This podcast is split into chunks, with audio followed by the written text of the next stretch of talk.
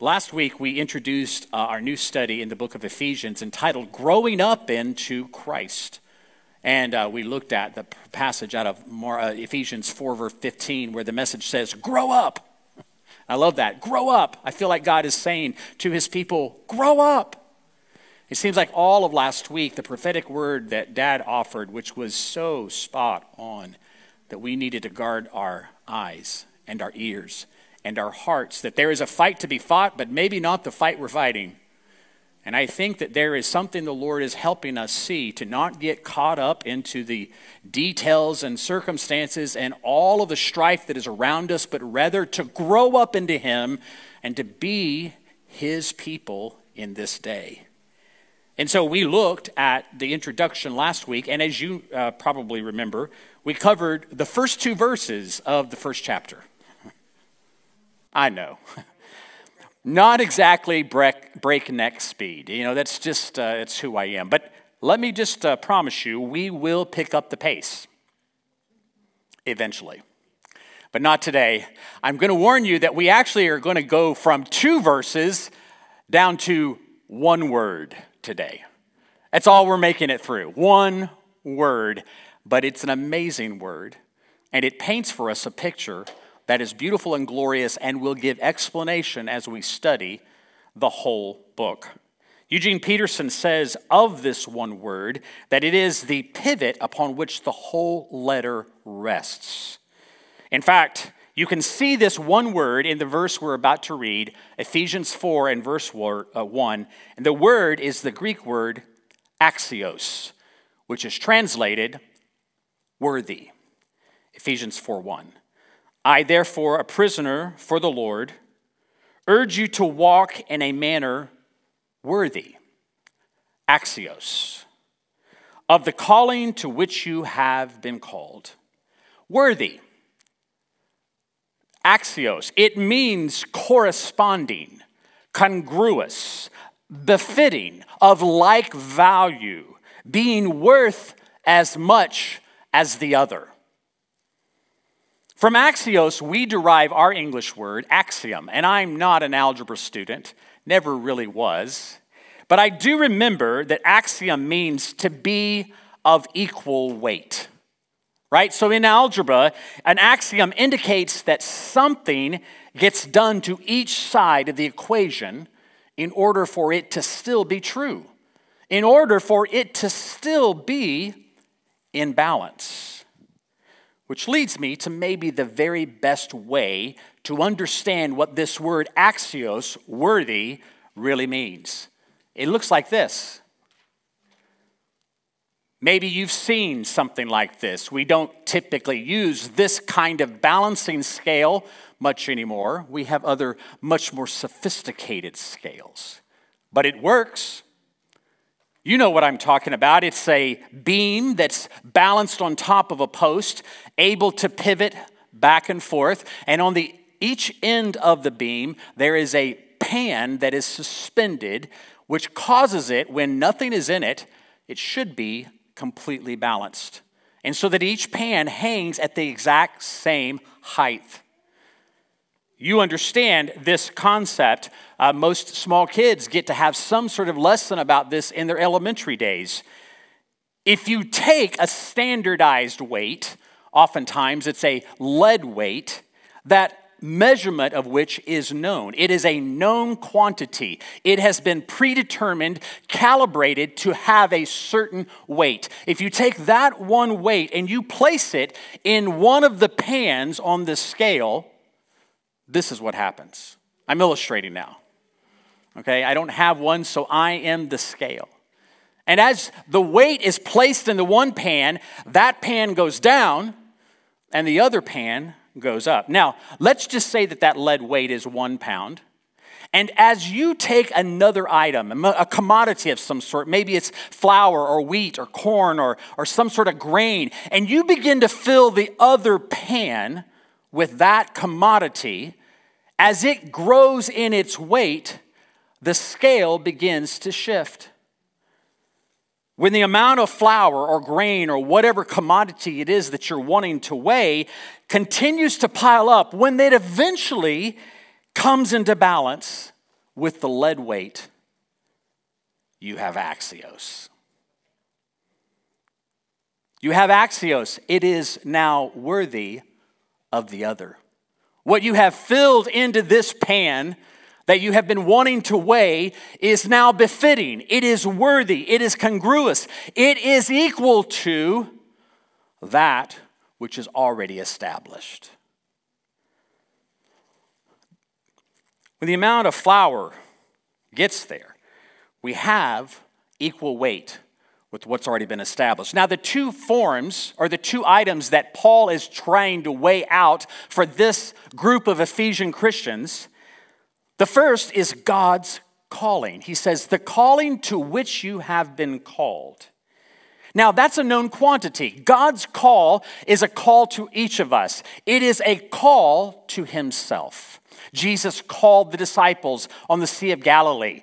Uh, God called Moses in the burning bush. God called Abram and had him go somewhere. The call of God is first and foremost not to what you do, but to Him Himself, to God. His call is come to me. Come, follow me. And God's call, the calling to which we have been called, is predetermined. It is pre weighed out. It is standardized. It is already set because God has called us before the foundations of the world. And so his calling is a weight that has already been calibrated. It's determined based on him. But the other thing that Paul wants us to weigh out in this scale is our walk. So he says, I want you, I urge you to walk in such a manner as the calling to which you have been called is axios with the way you are walking, that they're in balance with each other. And so Paul urges us to walk in this manner worthy, axios, to the call to which we've been called. Eugene Peterson says this when our walking and God's calling are in balance, we are whole. We are living maturely. We are living responsively to God's calling, living congruent with the way God calls us into being. We're balanced. It's as it should be. Isn't that such a great picture? I love that picture. It's even more relevant to the way we're going to read this book. And here's why. Because you see, this book, Ephesians, is split into six chapters. The first three, Ephesians 1, 2, and 3, when you look at them extensively, which we're going to attempt to, you're going to see an all encompassing description of God's call of the calling to which we have been called. The first three chapters are going to be in that one pan over there that is the calling of God in our lives. And then, what Paul then writes in the next three chapters, chapter four, five, and six, is going to be a rigorous, detailed look at how we should be walking it all out. And that's why this one word, axios, right there in Ephesians 4 1, is really the pivot point for the whole book. Isn't that cool? Oh, you should applaud or something. I don't know. You know, whistle or throw, you know, do somersaults, nothing. All right, good. We got a few applauds. Okay, great. Now, we're going to see all of this that as we are called to grow up into Christ, we must keep two things in equilibrium God's call and our walk. God's call and our walk. Now, if a person is going to make a whole sermon out of one word, like I'm trying to do today, he better make sure that it speaks of that one word in other places of Scripture. Uh, because otherwise, he's cherry picking theology, and that's not a smart idea. Nobody should pick just one verse or, or one word and make a whole theology about it. But I think that I'm standing on good territory, in good territory, because Paul uses this same language throughout his writings. So I've got backing by the Apostle Paul. Like when he said in Colossians 1, verse 10, so as to walk in a manner worthy, axios, of the Lord. Now, I realize the Lord is not the calling to which we are called, but remember, the calling of God is to the Lord. So it's the same thing. I urge you to walk in a manner worthy of the Lord, fully pleasing to him, bearing fruit in every good work and increasing in the knowledge of God. And then Philippians 1 27 says, Conduct yourselves, which is just another way of saying walk. Conduct yourselves in a manner worthy, axios, of the gospel of Christ 1 Thessalonians 2:12 says, "We exhorted each one of you and encouraged you and charged you to walk in a manner worthy, axios, of God, who calls you into his own kingdom and glory."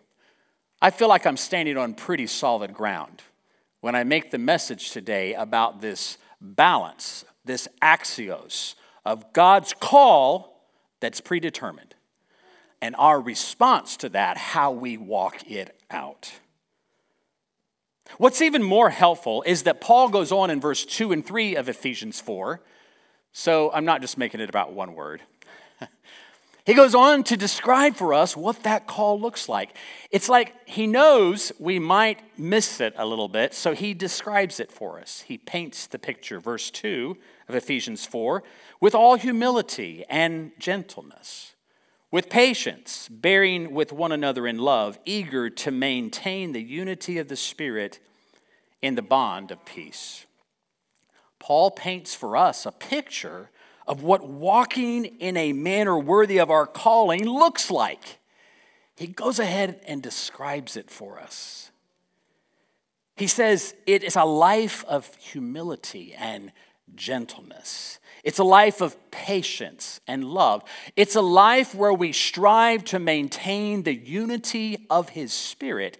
It is a life of peace and the bond of peace. When I think about these characteristics, when I look at any list, especially that Paul, Paul loves lists. He gives lists of qualities, lists of giftings, lists of uh, lists. I get it right here in a minute. Lists of uh, ministries. He gives us a lot of lists. When I look at this list, I realize that all those things are not always evident in my own life. Does anybody else look at that? I, you don't have to raise your hand. Does anybody else look at the list and say, wait a minute? I'm not doing so great in those areas. I'm not very gentle. I'm not very patient. I'm not very loving. I am not even striving for unity among those in which in whom I'm living and walking with. When you see the balancing scale that this metaphor paints for us, it helps you and it helps me to visualize where I'm out of balance, where the call is so much more weighty than the way I'm living, the way I'm walking. And I have, I have measurements right here. You see, his calling doesn't change. It's a consistent, ever present, never changing weightiness in our lives. He has called us to himself. Something we can measure our walk against is his call. Am I humble? Am I gentle? Am I patient in this moment? Wow, patience is a hard one for me.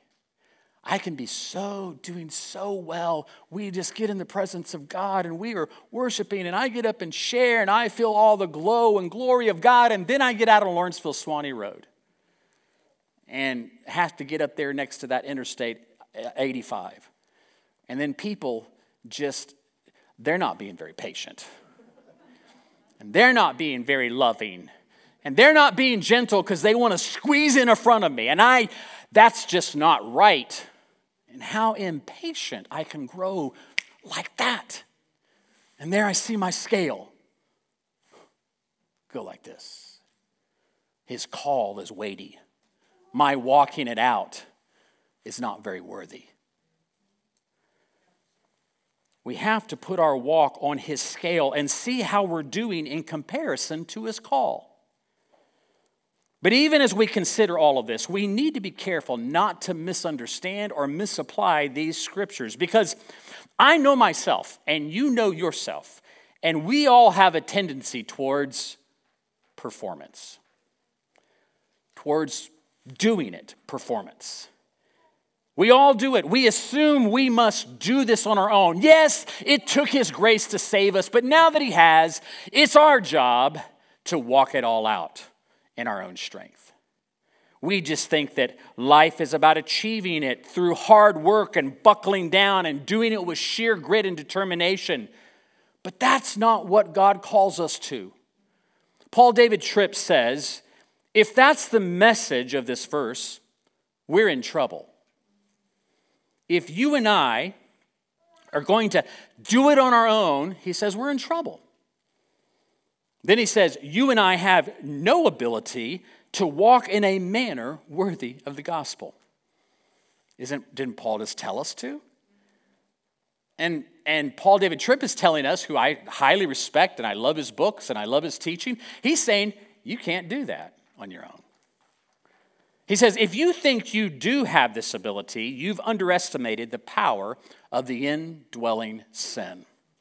Tripp goes on to say that what can help us the most is to see that Paul is not saying we must live up to the calling as much as he's saying we must live out of the calling. And that's a really important distinction not living up to, but rather living out of what he's done for us and in us. Instead of saying, here's the standard, now you just live up to it, Paul tells us to live out of what God has called us to live into. To live out of what God has called us to live into, which is something that can only be done by the power of the Holy Spirit. It can't be achieved any other way. Without the Holy Spirit, none of this is possible. Salvation wasn't possible in the first place, and walking in a manner worthy of his calling isn't either. It takes the Holy Spirit. But, but Paul's already laid the groundwork for that. If you look back just a few verses in chapter 3, verse 16, Paul says that according to the riches of his glory, he may grant you to be strengthened with power through his Spirit in your inner being. Paul's already understood that any of this that he is laying down as instruction and admonition will be, it will require the Spirit of God for any of this to happen.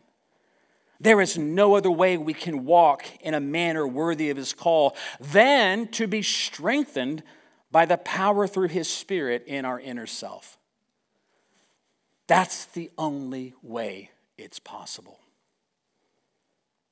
This morning, I want you and me to take an inventory.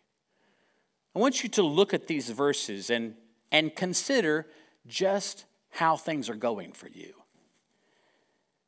A lot of us are trying to do this Christian walk out of sheer grit. We're trying to do it in our own strength, apart from the work of the Holy Spirit. We've been working real hard at it, and that didn't work, so we redouble our effort, and that didn't work, so we retriple our effort, and that doesn't quite do it. But we just keep at it. We're buckling down, and we're doing more, and doing it better, and doing it faster. We've been trying to live up to something when what God wants us to do is live out of something. His power flowing through us, in us, the power of His Spirit resident in us, giving us the ability to now walk in a manner that is axios, that is worthy of the calling to which we've been called. There may be others here today who are watching who have slipped into a type of Christian moralism where we think we're living up to his calling, that's not our problem. It's everybody else that has an issue. Where we begin to see ourselves as enforcers of his will and purpose. We enforce his rules on others. We call out people when they don't see it the way we do, for not walking it out the way we do, for not believing the way we do. And if just they could get their act together, then we would be doing a whole lot better. And that's not what God's called us to either. We are not called to be Pharisees in this day and age. We are called to be his messengers of grace and mercy and to exemplify that in our own lives, making it so attractive that when somebody that doesn't agree with you sees it, the Holy Spirit might do something in their heart to change them. There's got to be humility and gentleness and patience and love in the way we walk with each other. There's got to be a desire to fight for the unity of the Spirit and to do all things in a bond of peace.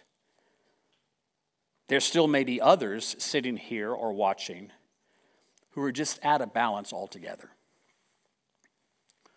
You're just not even close. That the call of God is so weighty that you're so far removed you don't even know how to start. Our walk in that case is not consistent. It's not befitting. It is not worthy of the call to which we've been called.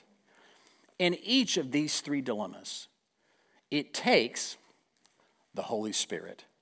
And here's the good news the Holy Spirit is available to us, He is here to help us.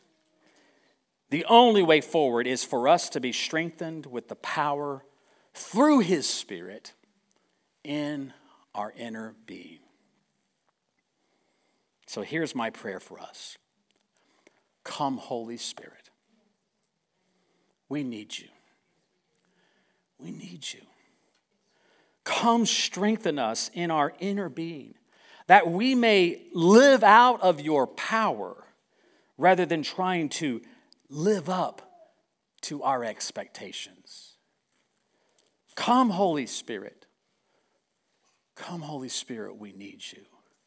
Come strengthen us in our inner being, deep down, that we may walk with all humility and gentleness, with patience, bearing with one another in agape love, eager to maintain a unity of the Spirit in a bond of peace. And come, Holy Spirit, we need you. Come, strengthen us in our inner man, that we may walk in a manner worthy, that we may get into axios, that we may walk in a manner worthy, befitting to the call of God in which we have all been called. These are my prayers for us as we study this book and as we live in this very struggling, difficult, turbulent day. We don't have to be those who have no hope. We get to be those whose eyes are fixed on Jesus, whose feet are standing on solid ground, who we get to be the messengers and the witnesses to his goodness and grace. And it doesn't matter how bad things get out there because God's kingdom is not going to shake. Let us receive the Holy Spirit today. Amen. I was reading a blog earlier this week about the worthiness of God and our calling, just the balance of that. And what I read was faith looks away from itself to the worth, ability, and grace of another. So, walking worthy of the Lord would mean acting in a way that shows how worthy and able and gracious and strong and amazing He is to act in a way that fits his great value and glorious nature, the gospel and our calling to be ministers of him. So, what fits with that great value? Faith, hope, and love. Mm-hmm. To walk worthy isn't even something we do or even something that we can. It's, it's receiving all of his divine nature at work in us that creates the can, that creates the balance, that creates the value. That's right. So for faith, it's the thing that agrees that I can't and agrees that he can. Hmm. For hope, it's the thing that says I'm inadequate and he is all sufficient. Yeah. And love says the kind that I have to give is so confused with my humanity, my weaknesses, my preferences, but the love of God is God. Right. And all that we need is available in that power. And so the message is about the balance, but we have to remember that it's God that makes the balance. Right. I can't balance myself. I can't get rid of the stuff that makes the scales wonky. All I can do is keep talking to him about that and agreeing with him about that and receiving from him and confessing. But ultimately, the balance is him. Yes. And it's available to us. Yes.